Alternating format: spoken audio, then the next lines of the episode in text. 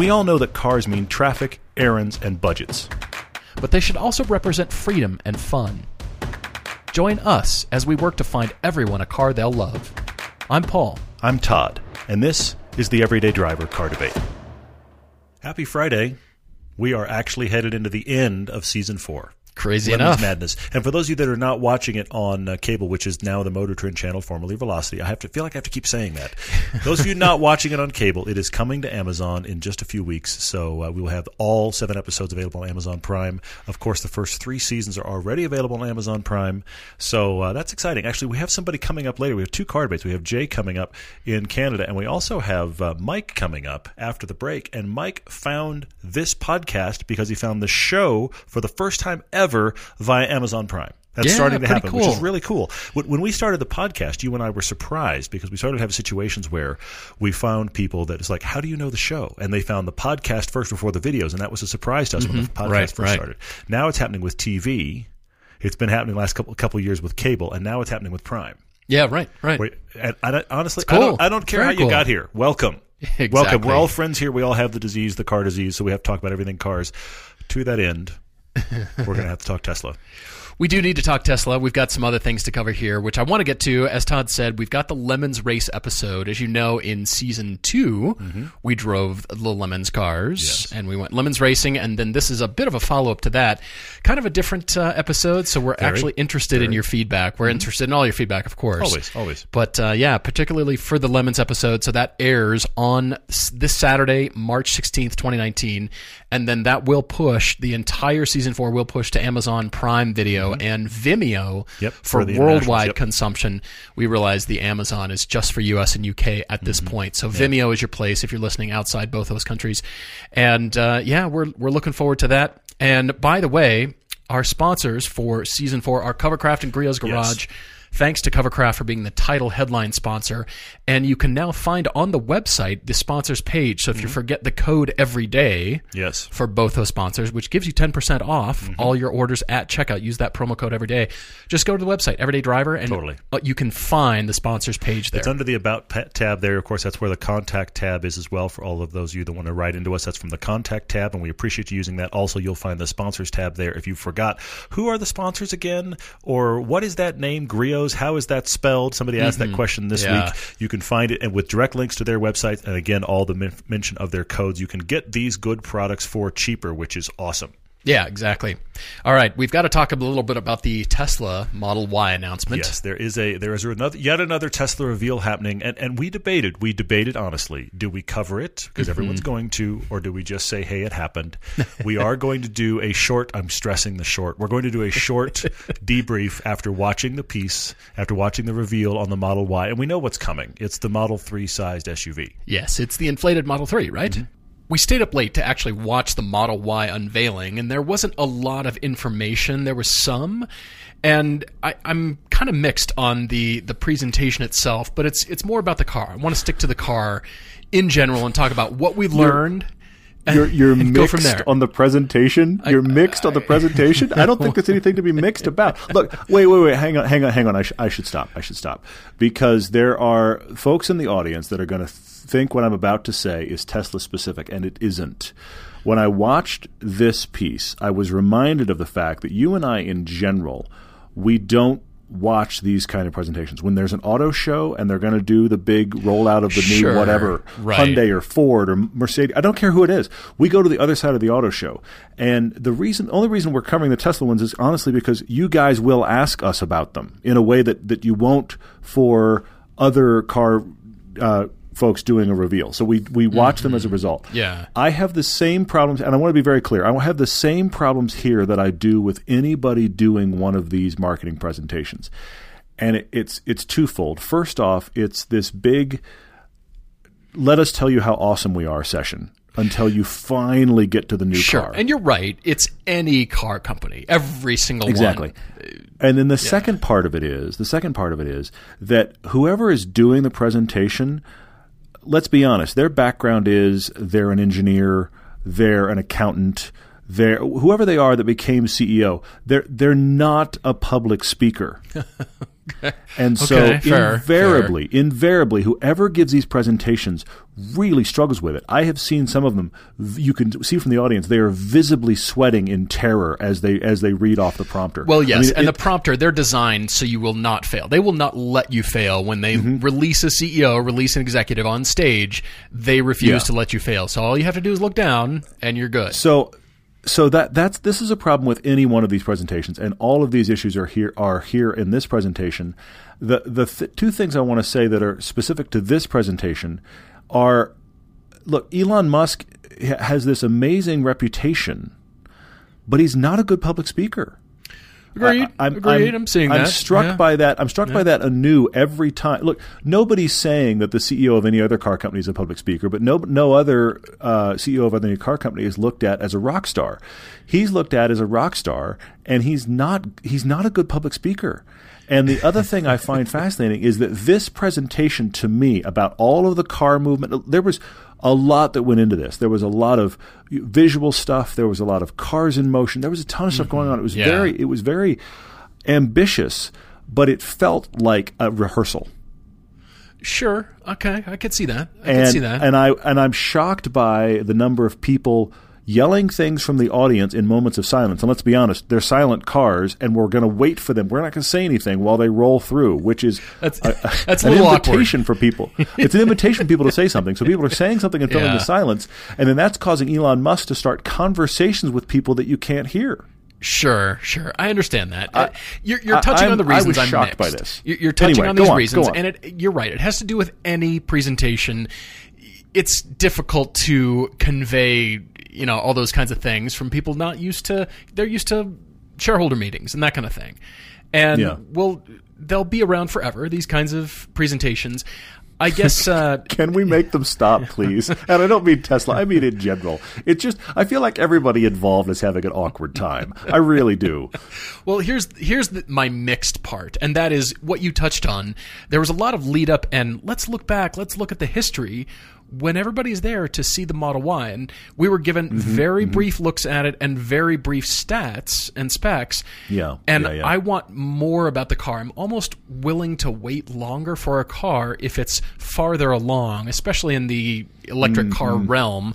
Whereas, you know, if a BMW or General Motors or Ford or whoever comes out with a car, usually usually it's going to be available in a showroom in that form unless they're speaking about a particular concept car. So usually that Okay, car, yeah, hey, that's coming yeah. at you in 6 months, it'll be in dealerships, you can buy this, here it is, and we get a closer look at it. Where this felt very much still like a concept even though I don't think it mm-hmm. is. Mm-hmm.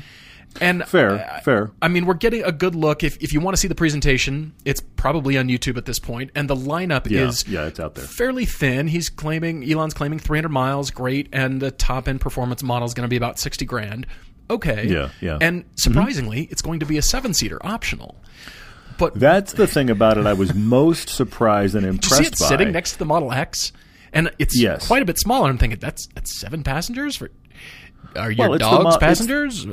It's essentially built on the Model Three, and they showed they only they, they did show six people get out of it. They did. They only showed they only showed the. Uh, um, I'm sure there'll be tons more photos and stuff by the time you guys are looking at it and you're listening to this. But they only showed the digital mock-up of where all the seats go, which is fine. But the the big thing I was struck by is seeing that and then seeing the exterior. Mm-hmm. Okay, I, mm-hmm, I'm sure. I'm impressed. I'm genuinely impressed. They went with se- went try and chase a seven seater. However, forget legroom for a minute. There's going to be no headroom in those rear seats because there there's a huge rake, and I yeah I would love to see somebody sitting in those seats. Now let's be honest. Most seven seaters are used by families and they put their little kids back there, but that's going to have a, a severe rake for those those rear seats. They're clearly going to be in every once in a while. But but having said that, on the other side, I'm quite impressed. They went okay. Let's make this mid-size CUV, and we have to make it seven seats. And because they don't have you know the big gas tank or the motor to worry about it, they can move the packaging around. That is impressive. I just it is. tall guy me I'm horrified by the uh, the headroom. Yeah. everything about this is impressive. To be honest, he's got the lineup of four cars now, and Yeah, I, yeah. I'm impressed, honestly. So all of that aside, I'm I'm looking at the car itself, And I think, okay, 60 grand, you know, that'll compete. People will buy them. Uh, I, I think the uh, the guild is off the lily, if you don't mind my saying, because when the Model 3 came out, everybody was queuing up to put down their deposit. Mm-hmm. There was no mention of that this time. It was True, true. just it's here we're going to bring it out and so i i want more visual interest from electric cars and Hmm. this is going to be very controversial to say but it's almost boring it's almost so good and so simple and so pared back that I think visual interest is going to be paramount. I don't want just clean hmm. blank panels. I want some visual interest, interior and exterior. It seems very sanitized from a design perspective, even though it's meeting all the goals. I mean, you cannot yeah. you know, say, well, you didn't make seven seats. No, you did. There's seven seats. There's a great interface that, you know, Yeah. he's claiming it'll drive pretty well and corner well. Okay, we'll, we'll see. But I'm, Well, I'm but just minimal, thinking. minimalism has been their uh, thing, though. I mean, they have they have put a stake in the ground, and and and there, there's we've talked about this in our Model Three Bolt piece. We've talked about it elsewhere. Tesla has done a good job, for better or worse, of equating minimalism with luxury. They're putting an equal sign between the two. I don't think that's although true. we we have identified that as uh, not the case. It can well, be. that's the thing. It certainly it can, can be. It can be, but because the other side of that equation is that minimalism and simplicity is easier to do. Which, but but I think it's harder the- to in do the- personally. Well, no, I'm saying I'm saying easier to make. I'm not saying it's easier to design. I'm saying it's easier to make. If there's less going on, it's easier to put your panels together. That's Although what I'm saying. I did enjoy his commentary about uh, ramping up factory and factory itself and designing the tools to make the product actually being harder than the product itself. And I, I found that kind of amusing because, as we've identified, cars coming from the software realm, they now have their own tribal knowledge on how to build things, but they've sorted it out. They've sweated and worked it out from nothing. They, they had nothing to go on, whereas Ford has well over 100 years of production or GM, or, you know what I mean? And Well, I think it's interesting to bring that up. because I think it's interesting you bring that up because what I thought was fascinating is that was his teacher moment. He was like, "Let me tell you something behind the scenes." And Mm-hmm, my my takeaway is, I feel like Elon Musk was the last person to realize that manufacturing at scale was hard. I think everybody else knew that. Yeah. He he, Yeah. he he mentioned that like he was instructing everybody. Let me let you in on some insider info. No, no, no. It, that's always been hard. We- I- I, mean, exactly. bravo Yeah. to you guys for ramping it up, but that that shouldn't have been a surprise. I think the biggest It's, takeaway. it's staggeringly difficult. yeah, I, I honestly I think the biggest takeaway is anytime Elon releases a new model or talks about something Uh-huh. new, it's Mm-hmm. almost like the world. Well, the automotive world kind of stops and waits. What have you got for us? And it felt thin enough where he was so eager to make the introduction, but it's not quite all there yet. Maybe maybe it is, but it just didn't seem that way because let's acknowledge the history and the other three models while focusing Mm-hmm. more on the car itself. Show me the rear end of it. Show me more. You know, put that thing on a turntable. Let's light it up. It was in a very dark cave, essentially. I agree. I Let's agree. It was, it was very up. hard to see it. I, I do agree with that, and, and I'm know. sure by the time you know, by this time tomorrow, there's going to be plenty of decent pictures, and every, people will have been there and taken photos, and I Mm-hmm. Sure, get that. sure. But it, from a presentation standpoint, this is your. This is the bride, if you will. You're going to bring everything out Yeah. fir- first, and then bring the bride down the aisle. Everybody's supposed to stand and look, right? You're supposed, she's supposed to be well lit. It's supposed to be. This is the big grandiose moment of proper lighting, and it just kind of felt like it's here. You can come see it later, and then and then the Yeah. feed shuts off. Like, hey, thanks for watching. It's like, well, hang, well, hang on. Wait, wait. I wanted to see. I wanted to see the mm-hmm. reason I came, which is very interesting. The, every time they do one of these presentations, and again, the Model Three was the last big one like this. I, I'm struck by something that makes me shake my head. And it shakes my head not because I, I'm I'm angry. I just I'm shaking my head, going, I don't get this one big thing. Mm-hmm. It's their supercharger reveal Yeah. when they light up all the dots all over the globe. Sure. This is this is a place, and I, I've mentioned it the last time too. This is a place where Tesla is so staggeringly out front. Yeah. Okay, Absolutely, no, they are. Nobody can touch them there. They have made electric gas stations the world over. Why is this company that is simultaneously struggling to survive? Look, I'm, Mm-hmm, technological advances like crazy. They have influenced the industry. None of that can be taken away from them. But they are struggling for their very existence. why aren't they using these these superchargers for every electric car on the planet to have access if they pay? That seems to me Yeah. you could flip a Yeah. switch and you could be making money at every single supercharger station on the planet, and somehow that's the one thing that hasn't been tried.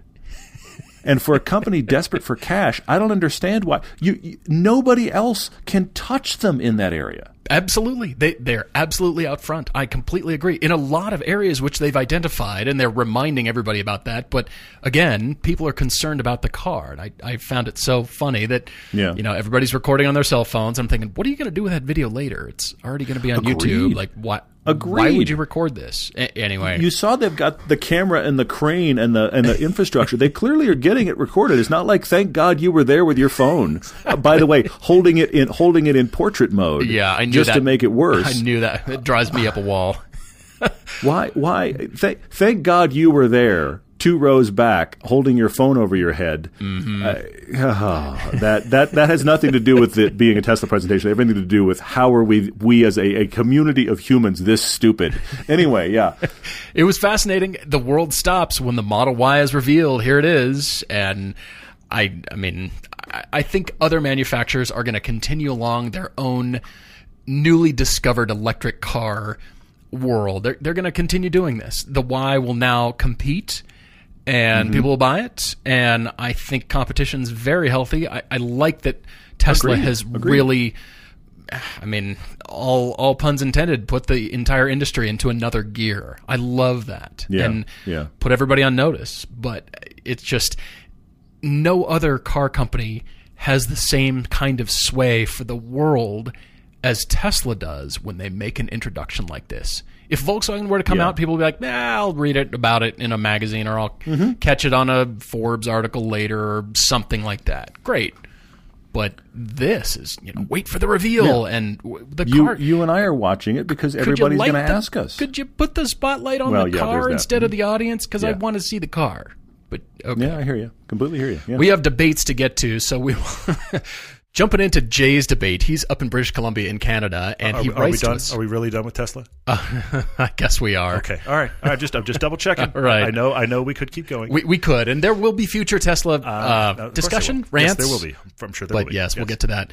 So Jay is up in BC, and he writes to us as a sales executive, and he's on the, the road a lot. So he's he's got the road warrior life, and wanting to get something. He's got something fun already, but he's looking actually something that does kind of the family thing, which is pretty Yeah. cool. Yeah. But it's got to it's got to have the hint of driving fun For sure, But it yeah. doesn't necessarily have to be an SUV you take to the track or anything like that. No, no, and I don't. I mean, this is not a track car, but he's been driving a uh, Toyota Rav Four, and he's he's found that it, he, it's actually the Rav Four hy- hybrid. He thought it was going to be really great for gas mileage and good for freeway commuting, and you know have enough space. And he's realized it's not quite what he hoped for in any category.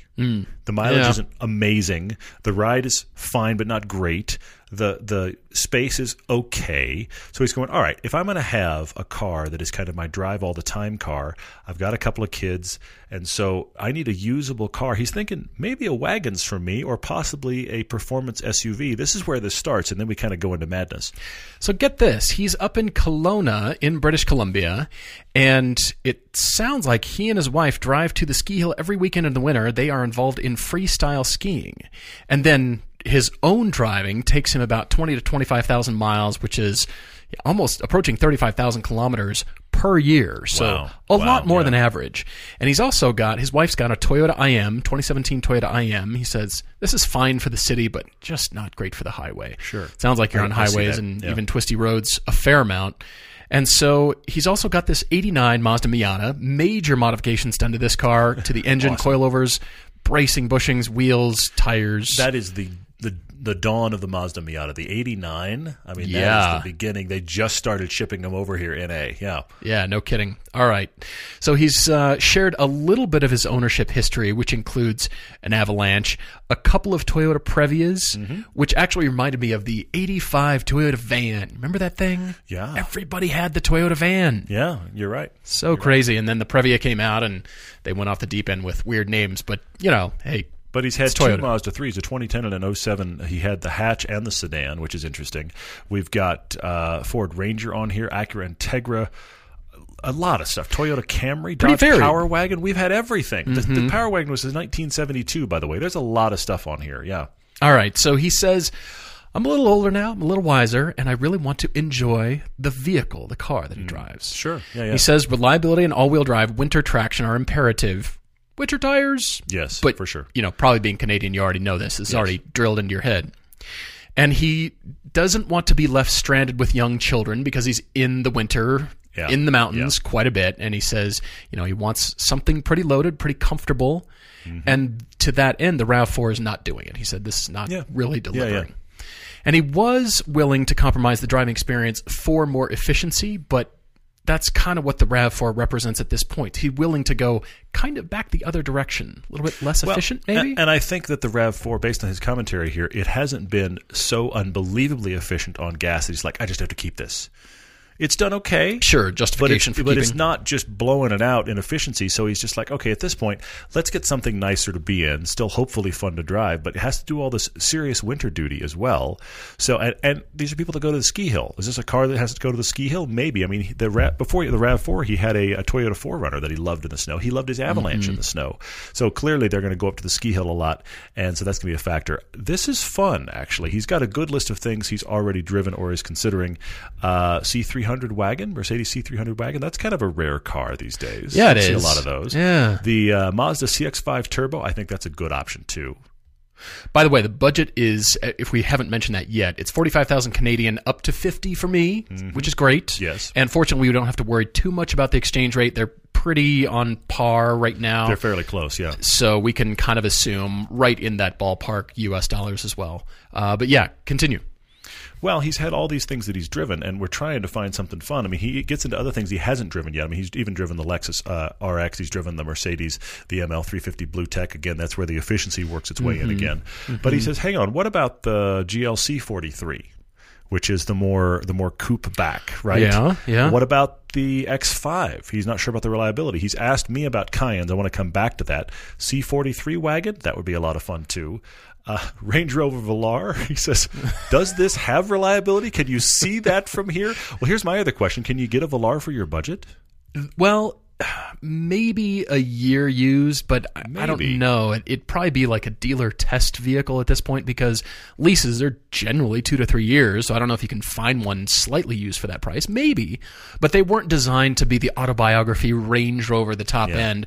They actually started at mm, high 40s, I think, in the US, 49, 50, somewhere around there. So if you can find something like that, the problem here is. Neither Todd or I have a whole lot of experience in ownership of Range Rover vehicles. And the stories we've heard haven't been good. I have to say mean, it. Yeah, Back in 6 mm-hmm. everybody wanted the Discovery Sport. yeah. Everybody had those. They made a ton of them. Mm. They turned out to be not so great in the reliability that's that's being category. nice about it. Yeah. And so at this point, I want to desperately recommend Range Rover because they are gorgeous. They're good looking. they're Especially, gorgeous, I like the Velar a lot. And they're great inside too. I'm just I'm it's it's difficult. It's even more difficult, I'll say, than recommending Alfas. Hmm, interesting. Slightly more. And again, that just comes down to lack of experience. You and I need to hop in one. I'm sure it'll be fine to drive, but no, I've driven uh, some more recent models. I've driven some older models. They are always really cool to drive. they're excellent to drive and they're cool, they're well mm-hmm. styled, the interiors are gorgeous. I'm just I'm wondering unless you buy new with that that safe warranty yeah, that's a big question. protecting you. Could you buy a year old and still have a long enough warranty that you, that you can take the risk? But you're going to put a lot of mileage on it in a short period of time. Yeah. And our, our friend Craig actually pointed out to us a while back. He sent us a spreadsheet that showed, you know, that every year there's rankings of the reliability of all of the all of the marques out there. Right. Okay. And what's interesting is the, those reliability rankings are done in like. Uh, how many problems in the first hundred days or first year, or they do it different ways. But that's sure. kind of the thing. and that's hardcore data you can rely Totally, on. totally. Totally. But Range Rover has hung out at the bottom of the list. Now, what's interesting about the list is that all cars in general have gotten more reliable over the last. This is what he was he was showing, sharing with us. All cars in general have gotten more reliable over the last roughly decade. So they've all moved up. Mm-hmm. Range Rover stayed at the bottom of the list. So they're better than they used to be, but they're still at the bottom. So so it's a real it's a real dice like roll. the best for sure. initial quality award from JD Power. Of course, it's got best initial quality. My water bottle has best initial It's quality. got initial quality because you just bought it. new. Its initial quality is it's new. Yeah, that's that's pretty good. but honestly, I, let me get more personal here for a second because he's asked specifically to me about the Cayenne. So Jay, let me talk about the Cayenne. You've said, "Do I like it? Has it been reliable?" Yes to both. Now, my wife and I have a 2010. It is the V6 base. Okay. Uh, the early now, now this is also if you think about Porsche nomenclature. I'm sorry, I got to go into Porsche for a second. They have their initial version of a model, and then they that's the point one, and then they have the point 2 Mm-hmm. Yes, and that is yes. the the refresh at the back of that uh, model generation. So I actually have a first gen Cayenne, but it is a point two. And when they did the point two, they actually stopped production for a year and solved a lot of things. They, they Right, made right. them 03 to 06. I would avoid those if you can. They are very cheap. They're very cheap for a reason. They have things like plastic water hoses and things that really can go very, very awry. You can get all that fixed. Please don't get me wrong. There's, there, there, those of you out there with 200,000 mile, I've got an 04 Cayenne. I get it because you've, and, but then you list for me, you've sent it to me. You list for me all the things you've yeah. changed. Here's what's been replaced, and But on the and on, uh, yeah. we have a 2010, which is the end of that first gen Cayenne, and it has been nothing but glorious to own. It has just run. It is not. It's my wife's car. It starts. It runs. It's the car that when my winter cars can't hack it, the Cayenne comes in. Pretty cool, especially with the way that your driveway looks. Well, My- looked earlier today. My driveway. You, you joked on the last podcast. You thought winter was ending, and I think Mother Nature heard you and decided she would she would just put that to bed right now. well, we did So- take advantage of it because we went skiing this morning. We did. You're right. So so and by the way, sorry, tangent. You posted that picture of the two of us skiing, Yeah. where we're both wearing face masks, we're both wearing red jackets, and there's no way to tell us apart except there is a way to tell us apart. is actually. You're wearing a watch. I know. I, I looked at that and I thought, all right, that's the dead giveaway right You're there. wearing a watch. Nobody looking at the photo is going to be like, "Oh, Todd's the guy with the watch." No, that's not happening. So that solves that. Anyway, earlier today, actually, my driveway uh, overnight got as bad as it's been, honestly, the entire season. I can't believe this. And while the Lancer is great with its all-wheel drive, it doesn't have great clearance. yeah. The first gen Cayennes had full like after the second gen, they, they kind of toned down the off road capabilities. The first gens have got some serious off road capability. I backed my wife's Cayenne uh, out, put it in low range, and for, there's not a better description for it. It swam down the drive. just spinning and throwing It's just- snow and all that just kind of stuff. swam down the drive. And- so but cool. it never it never stopped. It just we're swimming.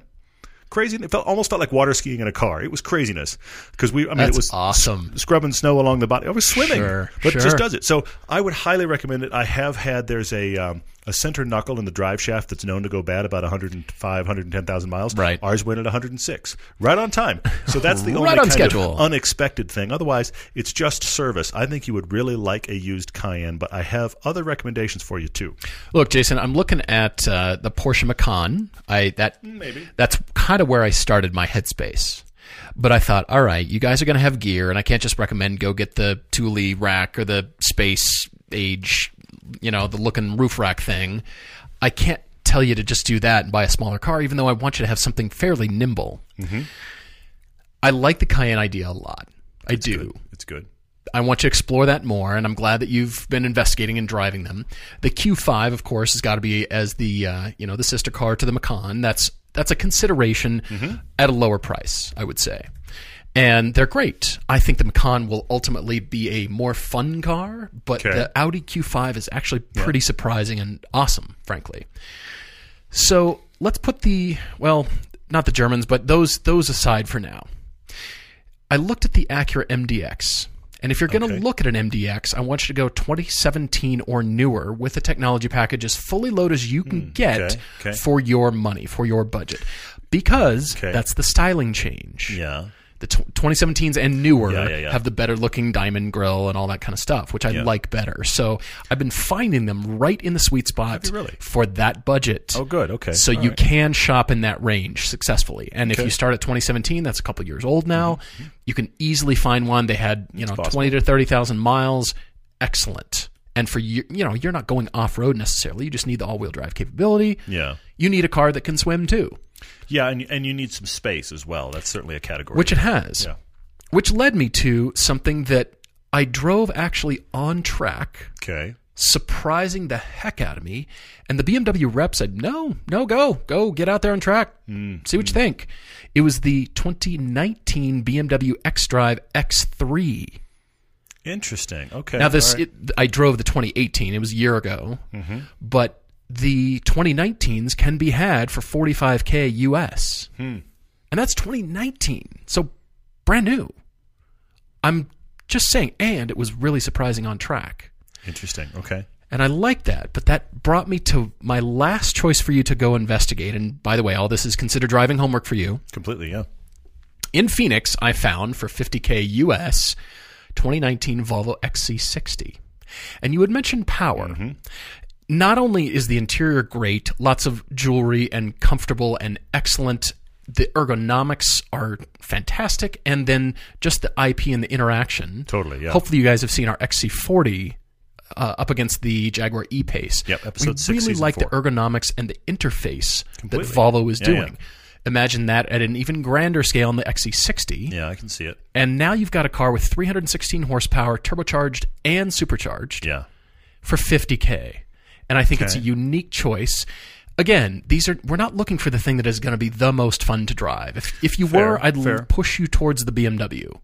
Okay. But maybe that's not for you. And if you haven't considered Volvo, I'm I'm putting it out there. You can find them for that price. I'm glad you brought it up because you know I, I drove an S90 in, in LA recently. I was very impressed. That's right. That's right. and and the X, XC40 we drove. Honestly, I think it's out of your budget here. But Jay, the S90 wagon oh. is very very cool. It's very cool. It's not the most dynamic car on the planet, but it is. The room will astound you. Can you get them for 50k though? I don't think so. Yeah. Hmm. Maybe they've been out long enough now. Maybe I kind of doubt. it. I mean, we're talking about roughly forty grand US, rough fifty k Canadian is what we're talking about. I don't think they're down there yet. They will be. But I Hmm, actually saw one the other day after driving the S90. I saw the S90 wagon, and I was, which I guess is actually probably the V90. Gorgeous. And and, They're and the sweet. S90 has a shocking amount of space. It is a huge car. And then you add the wagon backpack Totally. on that. Enormous. Uh, Jay, here's my big question. You're going to do a lot of miles, but you want all wheel drive and you want fun to drive. Mm-hmm, A RAV4 is not enormous. So No. I, I, I want to make some recommendations that I think are still not a ton of space, but you might get more fun out of it. I mean, that's the balance, right? that Be- is the between balance. all the stuff for the kids and the freestyle skiing, Yeah, all the how, gear. how are you carrying your skis? I'm assuming on that RAV4 you've got a rack. Sure I'm assuming does. you're okay to you know put stuff outside the car. So at that point, plus you mentioned that you're five seven. Your family, you're not huge tall trees like we are. So Right. your family has got more availability for space too, which is good. Yeah. So I want to recommend. I'm, I'm kind of leaning toward hatches for you, except in the hatched environment. Really? So you can get more fun and still have decent gas mileage, but yet it is usable. So I'm going to get there in a second. But before I get there, I have to mention a couple others that I think you should go drive that I think are in your budget. Okay, all right. I want you to drive the Audi A7. Interesting. Interesting genuinely direction. fun. Genuinely fun. It's that car you can just pile miles on it. I mean, come on, made for the autobahn, fun to drive. I mean, it's not the most dynamic car, but it's honestly, I would say this: it is more fun to drive than that S90 Volvo. And the S90 Volvo's got True. good power and is nice to drive. True. But the A7 adds a layer of uh, sporting intentions. Let's put it that Sure, way. sure. Sure. So the Audi A7, look for those. You can find them in your budget. Now they don't have a ton of hatch space. They don't have a ton of uh, rear uh, headroom. But I don't think either of those are issues for you and your family. Hmm. So A7. Mm-hmm. While I'm there, though, I have to say it. I know you're going to drive Cayennes. You recommended the Macan. Jay, please drive a Panamera. Interesting. I wondered if you'd add The that. But for 50k, can you get? 4S. Oh, they've been out 50 long enough now. Yes, definitely. I They're mean, out there. I'd want you to get Now, as you're- new as you possibly can. That'll be the big question because the problem with your with your budget versus the Panamera is going to be where is the convergence between how new can you get it and how high an engine can you get? I, ideally, I want you uh, you Panamera four obviously, but you could maybe do 4S and how far back do you want to go? I mean, you can find. I don't recommend this, by the way. You can find first year, which is like 2010 turbos out there for this kind of money, but they're Sure. going to cost you money to run. Yeah. So be careful. Yeah. But but th- that's why I wonder about just what a, what's a 4S out there. Hmm. Go find a 4S from my guess is 2012, 2013. Maybe it's a little older than you want to go. That's my question. I'm not sure how far you want to go back, but you can find one of those that that you should at least drive. You've asked a question in here about uh, wagons versus SUVs. Look, man, I I love having a car in the winter. Uh, SUVs are great now, but I just talked about ground clearance with my wife's Cayenne. The Lancer doesn't have the clearance to get down the drive, and so the Cayenne goes swimming. Sure, but that's just the driveway. For most roads, he's going to be fine. Totally. But he's talking about the question about the salt spray and the, the cars in front of you Yeah. kicking up a bunch of junk. Should you be in a car? Should you be in an SUV? That's personal preference right now. Yeah. I'd rather be lower to the ground personally. I'd rather have the dynamics of the car Yeah. over the SUV myself. But where are you, Jay? Which is one of the questions. Which leads me to two that blur the line in Hmm. this. We get you out of the low slung thing, but still get you a hatch. I think you might be perfect for either the GLA AMG 45, but I wonder if it's got enough space. Tough call on that one. Yeah. Great, great to drive. Yeah. So that brings me to a car that may be perfect, and that's the Golf R. You think that's pretty small, But it's got more rear hatch space than the AMG. It does, but It's not got that four, much It's more. It's got four good seats. You put a you put a ski rack on that thing and you take it anywhere. When you have a back road on a nice day, you're very very happy. I mean, if I you, really you'd have to put a box on that. You would for sure, but so what? True. Because True. because here's the thing: the RAV4 is not cavernous. Uh, I mean, it's more than a Golf R, certainly. Yes, it's more than a Golf R, but not by much. I don't have the specs in front of me, but it, you're not going to make a huge sacrifice there. I think the GLA, you'd be like, huh. I need a little more space. The Golf R does a really good job on packaging, but the GLA is, as we said before, it's kind of just a lifted gentleman's hot hatch anyway. Right, So I think right, you should pretty drive both of those. I think a hot hatch could be the perfect thing for you, where you have enough space. If you shop the right ones, you Hmm. have enough space, but you get all the fun you want. So I think you may be Mr. Golf R. Wow. All right, fantastic. Jay, thanks for writing. If you've got your own debate, everydaydrivertv at gmail.com or on the website, hopefully that is ground into your brain by now. I say it so much, but no, we're serious. Really, write to us with your own debate. If you're thinking about it, if you know you're a month, two, three months out, definitely drop us a line. Love to hear it. We're going to take a quick break. We'll be back. We're often asked how we find the cars we recommend because we do a lot of research for the show. Local or nationwide, our searches start with our friends at AutoTempest. Instead of searching each car site separately, you can enter your parameters into AutoTempest one time and search them all at once. You can see results from Cars.com, CarsDirect, eBay, and more, or you can jump to AutoTrader and CarGurus without entering anything new. You can even search all of Craigslist nationwide. You know how hard it is to search Craigslist all at once? You can with AutoTempest. AutoTempest can help you find your next new or used car if there's a dozen in your neighborhood or two in the entire country. Plus, the folks at AutoTempest actually do listen to this very podcast right along with you, and they're always looking for ways to refine the site to make it better. They already have research tools, buyer and seller guides, and are listening to what features users want. So if we give you drive homework, or you're chasing your dream car, or you're just looking to feed the disease, Autotempest.com is the place to start. Heck, I was on it an hour ago. Our sponsor Wrangler has given us slightly different copy for our ads, so we realize there's only one way to handle this. We have to bring back the voice. Everybody has a favorite pair of jeans. The pair that fits perfectly and always looks great. The pair you wear out at night, at home, on the couch, at work, wherever. They're the go to and you can't underestimate their importance. No one knows this better than Wrangler, the authority on jeans. Using their expertise in comfort and durability, Wrangler jeans are made for the adventurers, the go getters, the folks who like to keep moving, whether you ride a bike, a bronc, a skateboard, or even drive a car. You could be a person that just wanders the earth looking for we're not sure what. These are still the jeans for you. Classic or modern styles, a range of fits, even vintage re releases, with a price that works for you. Wrangler has something for everybody. Visit Wrangler.com and check out their great selection of jeans, shirts, pants, outerwear for men and for women. New styles, great fits. Wrangler. Real, comfortable jeans. That was proper. Yeah. Mike S. needs enthusiast advice, I think from everybody listening, because he's written to us. We're not sure where from, but he's been toying with the idea of building his own electric car. He refers to it as an electric toy, but he's saying, I'd love to strip out an older BMW or a Porsche convertible, a quick toy with instant power he can just enjoy. So the big question is, revolving around electric cars, what car would we like to see turned electric?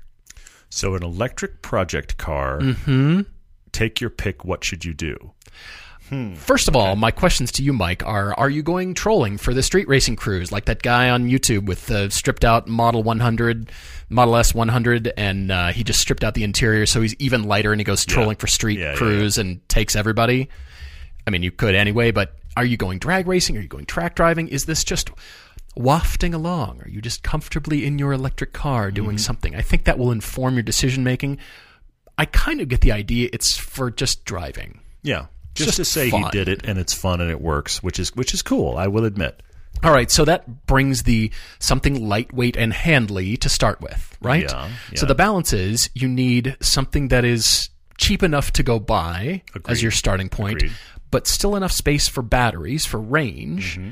It's got to be easy to work on, but also cheap enough. If it burns to the ground, you're not going to cry for too long. Ideally, yes. Right? It's true. Yeah. And then this brings me to the question about styling. And you you might think it's not important, but here's the point. Cars that don't have a grill. Cars that don't have a grill that have, you know, mm. a, a mm. radiator cooling an engine are more suited towards being an electric car, I think, because electric cars from here on out will never have grills. They don't need them. Yeah. So, what cars don't have grills? Well, air cooled Volkswagens, True. You know, the Volkswagen Thing, mm-hmm. the Porsche 911s and Yes. 914s. 912s. 912s are excellent. The excellent. 912s are the ones you can actually get somewhat cheap. What about the 1961 and later Volkswagen 1500 notchback or the mm. 65 and later 1600 fastback? Cheap, not complicated. There's Yeah, barely yeah. any electrics in it. You can strip it out, strengthen the chassis where needed for the batteries for the added weight. I'm wondering if something along those lines Mm-hmm. could be what you start with. The issue here, and it's not an issue at all, but there's a company doing this called Zelectric. Of course. it's Zelectric Motors that. in Southern Zelectric. California. Okay. They're doing this already. They're actually retrofitting Beetles and a Volkswagen Thing and 914s and a Volkswagen bus from the 60s. The problem with them is they're excellent, but they're expensive. Of course. Yeah. The Beetle alone is 68 grand. If you want a bus, it's 130. wow. They're wow, wow. awesome. What I watched the video. are they getting out of it? The Beetle is about 80 to 100. Okay. And the smaller cars are like 60. So, Sure, okay, that's sure, sure. that's in the toy category. In the toy category, you're right. That's the key thing. That's one of my big questions here from Mike is I think there's two primary problems you're going to have to deal with that are that supersede what car, and that is how are you going to deal with the weight distribution? Mm-hmm. Because with batteries, you're going to have to have a serious problem about how do I deal with getting enough battery power and where is all of that weight sitting? for dynamics. Exactly. Yeah. So weight distribution is going to be a big issue. The other question is how much range do you need for this toy? You don't need 300 miles because you're Right. going to drive it to Cars and Coffee and then around, I guess, a little bit and come home. So is 60 enough? Maybe it is. It's a good Yeah. question. I can think of two cars that, in both cases, I think if you replace that engine, nobody would cry. And Right. if you looked at the car and somebody told you that was electric, you'd, you'd think, that's really cool. Hmm, okay. One is the Volkswagen Karmann Ghia, Awesome. Yeah. and the other is the DeLorean. Oh, great. An electric DeLorean just works, doesn't it? It works, but you can't.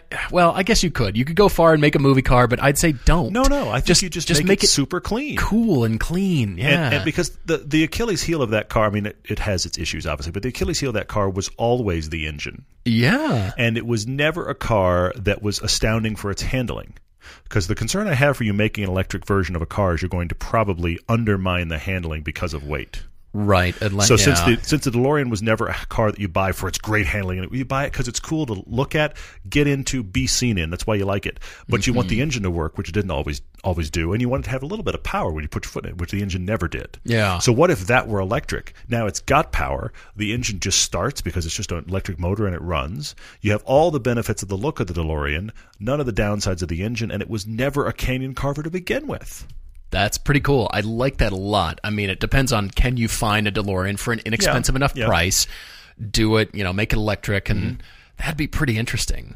I, I'm just, yeah, I like the idea. And to your point, car manufacturers, when they try to retrofit an existing car to join the electric party, it's never successful enough because the dynamics change dramatically. They do.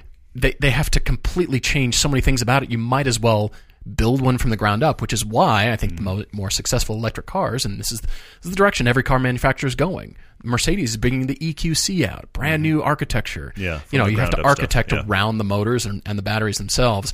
I had toyed with the idea of a, an original Mini. I, Oh, I sure. toyed around Sure, with I this idea, and I toyed with the idea of a Factory Five 818 because they are kind of designed for you to work on them yourself. Yeah, yeah. It's in the toy category for sure, and you wouldn't have to track it. An 818 with you still have to get your donor card WRX. An 818 Yeah. WRX, but you do the motor is now electric. You're Yeah. right. It is it is a build your own car anyway. I could see I that. mean, that's yeah. lightweight enough that you can distribute the batteries in a way that it'll Mm-hmm. probably be okay. And gosh, that'd be fun. That's cool. I like it. cool looking. All right, I have something to leave you with as we uh, we move to questions here, Mike. I am um, interested in the challenge for later. Once you do your first Oh, build, okay, great. the cars that were already silent, Rolls Royces and Bentleys, they were already known to be silent. That's very good. How about some? I, I looked up a 1991 Bentley 8. They made a bunch Sure, of them. sure, sure. They're really heavy. Yeah. But a, an electric motor, plenty of space for batteries. Yeah, yeah, yeah. You know, it'll overcome the weight of that car, the torque will. Another one of those cars that you didn't buy it for the handling. You Yeah. just want it for the for the cruise, and now you gave it speed. yeah, it'll just That's cool. waft along. Yeah, yeah, yeah, I like like it. Find an old Bentley, something like that. Your 60 miles of range is now 20, but it's okay because Exactly. it's still fun. Who cares? I, I, my Bentley's awesome. I can I can't take it to dinner because I can't get that far. But but then Let's, uh, let's go somewhere closer to home. It's going to be great. Yeah. I'll leave you with this, and maybe you're you're probably already researching this. Look at what Bollinger Motors is doing with their SUVs and pickup trucks. They're really interesting. They're building from the ground up. I mean, they're so boxy that cardboard boxes actually look aerodynamic in comparison to what they're doing. But that's part of the charm. That's part of the intrigue with them. And what's cool about their pickup truck or their next generation is what is usually the front grille opens up and you can slide down the center tunnel because the motors are below the chassis and the Mm. batteries are flat. You can slide long two by fours, long ladders, all the way through the car. Oh, interesting. Okay. All the way. It could be sticking out Like up a magic front, trick. That's very funny. which means you can carry long stuff, all kinds of you Ah, know, gutters yeah. or whatever it is, far longer than any pickup truck could Yeah, yeah, yeah. and it's it's actually That's brilliant. So they're thinking of all these cool things, and they're they're built in Michigan and kind of interesting. So Bollinger Motors, check those out. And uh, yeah, thanks for the question. I'm sure there will be many people writing, "Hey, what about this car? What about I'm Pontiac sure. Fieros Oh, or something like sure. that?" Yeah, definitely. Thank you, thank you, Mike, for writing in, and also thank you to Jay for your good car debate. Uh, let's let's go to questions. Can we do that? I now? think we've got enough, guys. Thank you We've so got much. quite a few. I, I want to start with two, but I'm going to marry them together. They're both from Adam Fox. He's asking tire questions. oh, okay, good. So he starts with saying he's thinking about uh, buying his first set of summer tires. So I want to come back to that question because his first, his other question is, he's starting to feel like the weather is actually changing. Good for you, Adam. We're not seeing that yet. No, but but but his Well, the lows are in the mid mid twenties, and the highs where he is are in the mid sixties. Is it time to change to summer tires yet? Hmm. He's about to purchase his first set, but is it time, or should he wait a bit? He's got a he's got a Hmm. It's always always a good question. This is an excellent question. This was the time frame when I would actually change out the tires on my FRS. When it was 20s in the morning, but by mid morning it's over freezing, it's over 40. I would say I would say this to you. When I used to drive my FRS and it was high 20s, right around freezing, and I put the Michelin Pilot Super Sports back on, I was driving on hockey pucks. You could tell it. Yikes. It felt like hockey pucks in the back. It was very careful stepping until it warmed up to about 40 and then it was fine. So look and see how much of your day is operating above 40 degrees. When the vast majority of the day is above 40, I think it's time to change. The other thing to think about if, is depending upon your summer tires, the Michelin uh, PS4s, by the way, say on them, do not drive below 40 degrees because these tires will crack. So you don't want to change it quite yet. Mm-hmm. So that leads me to your second question, which is you're thinking about summer tires. You've never bought any. You're looking at the PS4s, which let's be honest, if you have the money, you just get the PS4s. What about a cheaper alternative? How do I like my uh, Firestone Firehawk Indy 500s? Which I kind of got talked into for the Lotus. What do I think of them on the Lotus? Two things here, Adam. First off, honestly, if you haven't had performance tires on your BRZ yet, any performance tire is probably going to feel revolutionary on that car. I would submit to you probably just spend the money and get the Michelins. If you aren't going to do that, I think that the Indy 500s are a very good alternative. I have thoroughly enjoyed them. I've had them on track and I've had them on road, and I really like them on the Lotus. The Lotus is not a heavy car. They have a softer sidewall than the Michelin's. So there's a little more squish. So if you if your car, if you're running the 17s with the high sidewall, you might have more squish in those Indy 500s than you would like, whereas the PS4 would wipe that away. That's my only cautionary Hmm. tale to you. The Lotus doesn't have big sidewalls and also isn't heavy at all, so it doesn't really matter. Christopher L on Facebook asked an interesting question that I have personal experience with. Is it better for your tires to drive over train tracks and potholes slowly or fastly?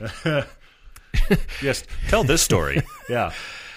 I uh, the the personal experience here comes in the form of my Audi Avant wagon that I had uh, early in the show's career. Yes.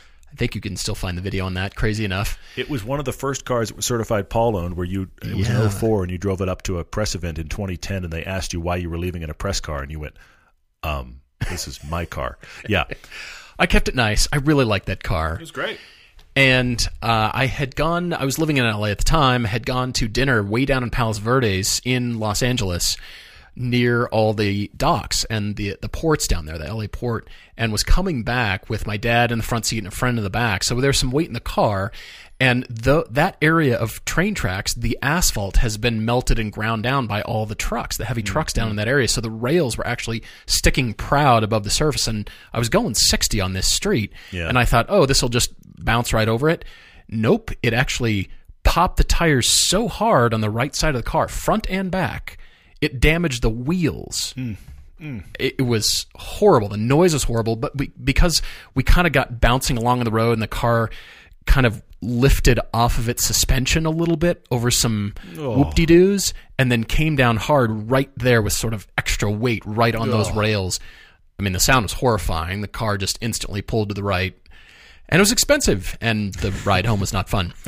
so it depends on. There's definitely places where train tracks have the built up. You know, they've got the diamond plate tread, and they're built up to be very smooth. And they're on some roads where cars are just bouncing right over them, no problem. Sure, or sure. They're a lot smoother. Those are fine, but my personal experience tells me slow. And potholes the same way, or just avoid them to begin with. I look for potholes like crazy Yeah. If hunt. they're you know if you're at speed and you can't do anything well don't jerk the wheel don't become Yeah. unsafe but i'm always about slow moving over train tracks just i don't know what's there i just want Yeah. to kind of Yeah, creep yeah. and take it easy no reason to you know break anything because it's happened it's not a lot of fun hopefully you've got you know aaa to come get you Yeah, be careful for sure. Rally Sport Chris is calling me out. He said, "Would someone please send Todd to rally school so he can understand why a sports car is perfect for going fast on dirt roads?" Chris, first off, your your name is Rally Sport Chris, so I understand the bias here. But let me also say this: I'm not saying anything against a rally car from a car. I think that's fantastic. If you are spending your time on a back road, yes, please have a rally prepped sports car. That's not what's happening the general zeitgeist that is let's rally rally everything is I'm going to rally a sports car and drive it on my commute.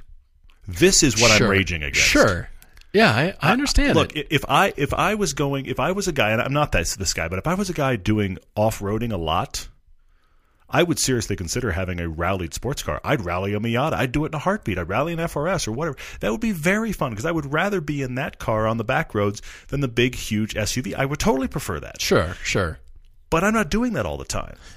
and by the way, neither are these people rallying their sports cars. They're rallying their sports cars to drive in a commute. And the argument is, and yes, Matt Farah is in this argument as well, it's because my commute has potholes. This is the problem that I have. If you were, if you were really I- doing it because I live somewhere where a t- Leh Keen, who does these 911s, lives near some of these back roads. Sure. If you were putting it on a back road all the time and you were throwing it around in the dirt, yes, have one of those. But I don't think that's why everybody's excited about these rally cars. I think they're excited about having them on normal streets, and now it's a waste and get a sports car. i mean i, I don't Rant. mind it personally i, I kind of I know you and I are you and I are split on this. I mean, I love it on the on the off road. I love it there. I dig driving around just because of the look and just because you're I, just I know different. you and I totally disagree here, but I'm just if you're driving on paved roads, have a sports car that's a sports car. Rally Sport Chris, if we're doing back roads, yes, let's have a rallied sports car. I don't want the truck, I'll take the rallied sports car. Let's do that. uh, the endless debate. People drive Raptors to work on freeways. You Same category. they'd Same yeah. category. Anyway, all right. Ryan Hughes on Facebook asking, "What would the automotive world look like with a premium or luxury brand from Mazda?" Oh. He believes the rest of the world would either implode or would barely survive such an amazing feat only to spend the next two decades catching its collective breath. He's saying put Lexus, Cadillac, Audi, every other manufacturer on notice. Mm-hmm. They already did. They did in the early 90s, and it was a misspelling of the word Miata. They spelled, they rearranged letters to spell Amati, and they tried it mm. to no success. They came out with a W12. Well, they didn't introduce it. Nothing was ever built. The manifestation in the U.S. was the Mazda Millennia, and that's that as far as they went yeah. with their luxury brand. Mm-hmm. I wouldn't mind them trying again. To be honest, Ryan, the Millennia was a pretty cool car. It was in cool, its own right based on what they have shown, the large sedan, I forget the name of the concept that was at LA Auto Show a year ago. It was a large car. It was absolutely gorgeous, beautiful, minimalistic, but just still Mazda at the top of their game. Mm-hmm. This is where they're at. I, I, feel like Mazda now is like Honda circa 1992. Mm, mm. 1994, somewhere. I'm there. with you. Yeah, yeah, yeah. You know, just when they were at the top of their game, killing yeah, yeah, it right now.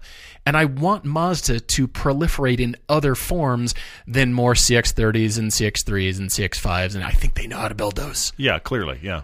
But a business case has to be built. Is there one in the marketplace? Mm-hmm. Should they actually introduce a large electric sedan or should they come out with the Mazda better looking pickup truck or something. You know, sure, what what is sure, the business sure, case? Yeah. Where do they want to take the business is the question. They've already tried it. I don't know that the market was right, but people are so much searching and wanting to buy luxury goods nowadays, yeah. they'll live in an apartment and drive a ninety thousand dollar S class. Welcome to a lot of Los Angeles, right there. Pretty yeah. much. Yeah. So, is it the right time? That's up to them to determine. I'd love for them to try it again. Please don't rearrange letters in some car name and do it again. Come up with a new brand. But Hyundai is proving the model can work because of yes. Genesis. Yes, they are. You're right. You're and right. Genesis is pretty well perceived in the marketplace, even though mm. not everybody knows what it is yet. But I would say if they tried this not under the Mazda brand, so they don't make the Mazda Phaeton. the Mazda, I, I, would buy that too. The Mazda Phaeton, I like it. I, I'd say they they could, but they do their own special style, their own mm, twist. Mm. But the big stuff they've come out with recently has been shockingly beautiful. Yeah, I see it. Gorgeous, it. sexy. Bring it. Make okay. it all electric. Make it have a okay. 400 mile range and why would you want a Tesla Model S anymore? Because you get this luxury thing for 150 grand. Yeah, I'd be very curious if they could survive that. That's an interesting idea. Unknown. All right, they've tried it. The toe in the pool, but it was a W12 engine architecture, and then they never brought anything out. And they just thought, okay, we'll just go as far as the Millennia. Wheelman GT has an interesting question about our feature films. Sounds like he hasn't seen any of them. He's asking if our feature films are just a bunch of car reviews packed into a larger format, or is there something else going on? It depends on the film. First off, our pilgrimage film is a total documentary of the road trip and the road tour. Has a very different feel our mid engines and mountains is very much a we go we go in amazing sports cars in search of great mountain roads. Yes, there's reviews tied into that, but it's much more about it's a buddy film. It's much more about the two of us mm-hmm. going off into the mountains to try to find really great driving roads and finding them. Mm-hmm. So that's yeah. a road trip uh, film as well. We went looking for pasta yes, yes, draped on, yeah, spaghetti on an Alp, exactly right. Yeah. Except we didn't didn't go to the Alps, so that's how that worked. Uh, however, our other three years are probably the ones you're talking about: 50 years of 9/11, which is obviously about the Porsche 911 and not about uh, September the 11th. Uh, I've had that question, that's why I have to clarify. Icon, which is about the BMW M3, and American Original, which is about all the Corvettes. Those, uh, now to answer your question, are yes and no.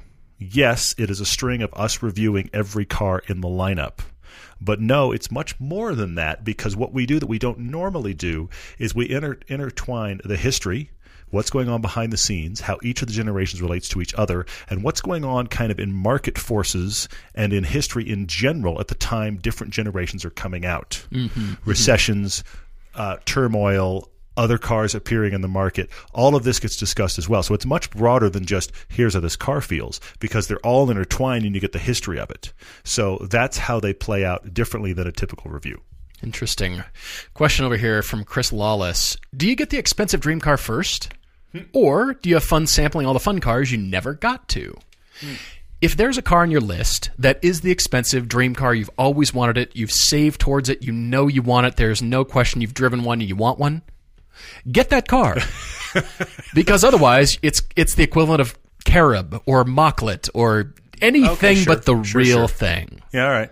It's it's ice milk instead of ice cream. It's just I see. I see where you're not going. satisfying. Yeah, It's yeah. not the real thing. But we encourage you to get that dream car and then put it up against what else has intrigued you. Mm-hmm, I, there's plenty of stuff that intrigued Todd and I. Yeah. We love the Lotus. We love the Cayman. There's other stuff that intrigues the daylights out Yeah, of us. you're right, absolutely. Mm-hmm. And we aspire to.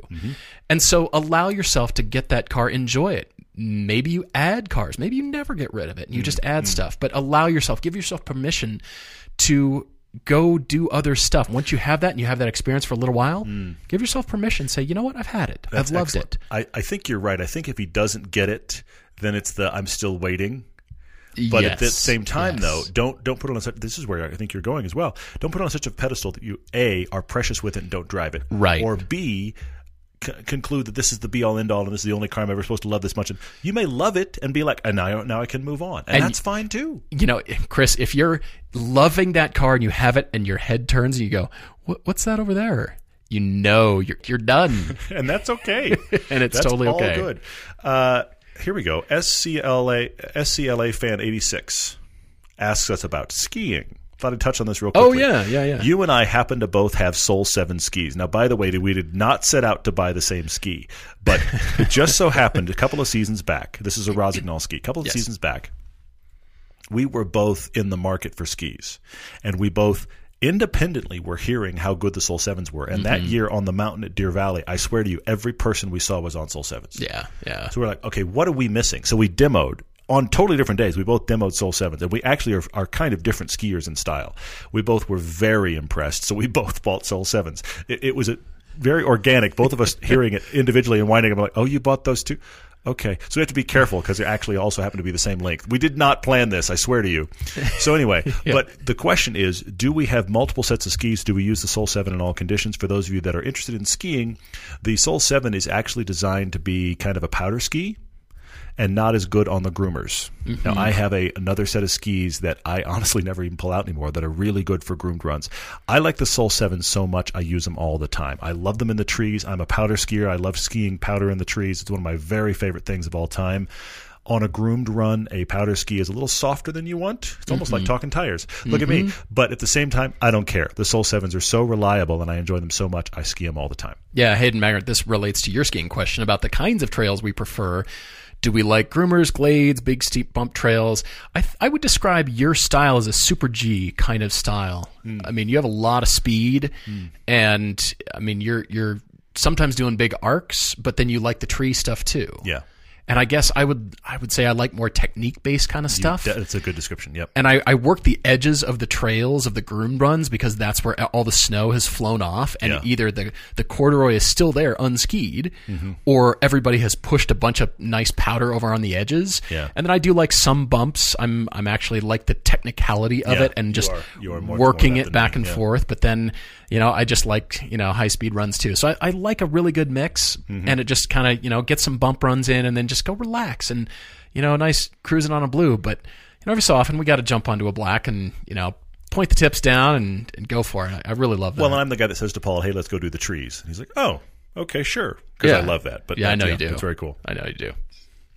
Uh, let's see. John Durr says, uh, "This is off of Twitter.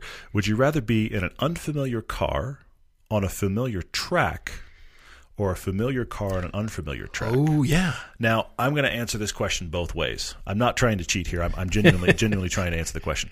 Uh, a track that I really want to work the track. I want to know the track better. I want a familiar car. Fair enough. Uh, Fair enough. give, the ring is a great example. I, uh, for the ring, I try to pick cars I already know because the ring is a, is. th- This actually relates to our last pilgrimage trip. Hmm. On the ring, I was thrilled to be in the M2 and the M235i. Are there other cars that would have been faster, better? Yes. But I loved being in those cars on the ring because I know those cars and how they work dynamically. And Sure. I know those cars speak to me, and I want to understand the ring better. and as familiar as it is, it's very unfamiliar. Conversely, on Spa, I was perfectly happy to spend the day wrestling with the Alfa 4C. Because you knew the track. because I knew the track. Yeah. And so that's that'd be the difference. What am I trying to work on? And that would be how I would decide. I think it's so funny. You like to arm wrestle that car. I do. just I was done with it on I know. track. I know you were like, and I'm finished. Somebody actually asked what we don't like about it. It's honestly because the dynamics are unreliable. They are not at the at the limits. It's great at eight tenths. Yeah. At yeah. the limits, it doesn't do the same thing twice. However, this car's a splinter in my brain. I've been looking up. There's supposedly some suspension fixes to make it have the handling it should, and I that I it's probably bad that I discovered that. Anyway, yeah, I know. All right, Ben Davis on Twitter asking me about the Expedition. Yes, it's the winter car. It's the everything car because it's the huge camera car too. it's a rolling living room. It is. It's huge. amazing. when you put the third row up and the seats are, Uh-huh. you know, fully up. There's still like four feet of car. What you normally think think about the back. insane. Think about the back of a Yukon. Yeah. okay, or a big minivan with the second row only up. That's the kind of space you have in your car with the third row up. She's big. now he's saying this is not something we would consider enthusiast loving. You're absolutely right. Yeah, true. But I love it for the living room feel and Yeah. the cruise road trip kind of feel. And I love that it is the hauler. That is actually the license plate I got Yes. for it. It's Very it's funny. hauler. And it's yes, it's the tow thing, but to be honest, it's sentimental for me. It, was is, yeah. my family's, it was my dad's. And we had so many good memories in that car and you know what? We're doing more shooting the show and, and using this as the camera car and the road Yeah, trip yeah. car too. Yeah, yeah. It's just it does so much. But then yeah, Cayman or whatever else is in the future. It's monstrous, but that space is sometimes awesome. Let's see. I've got one last one from J.R. Schultz on Instagram. Says he typically keeps a car for three to four years. Mm. Buying a certified used Mercedes or BMW.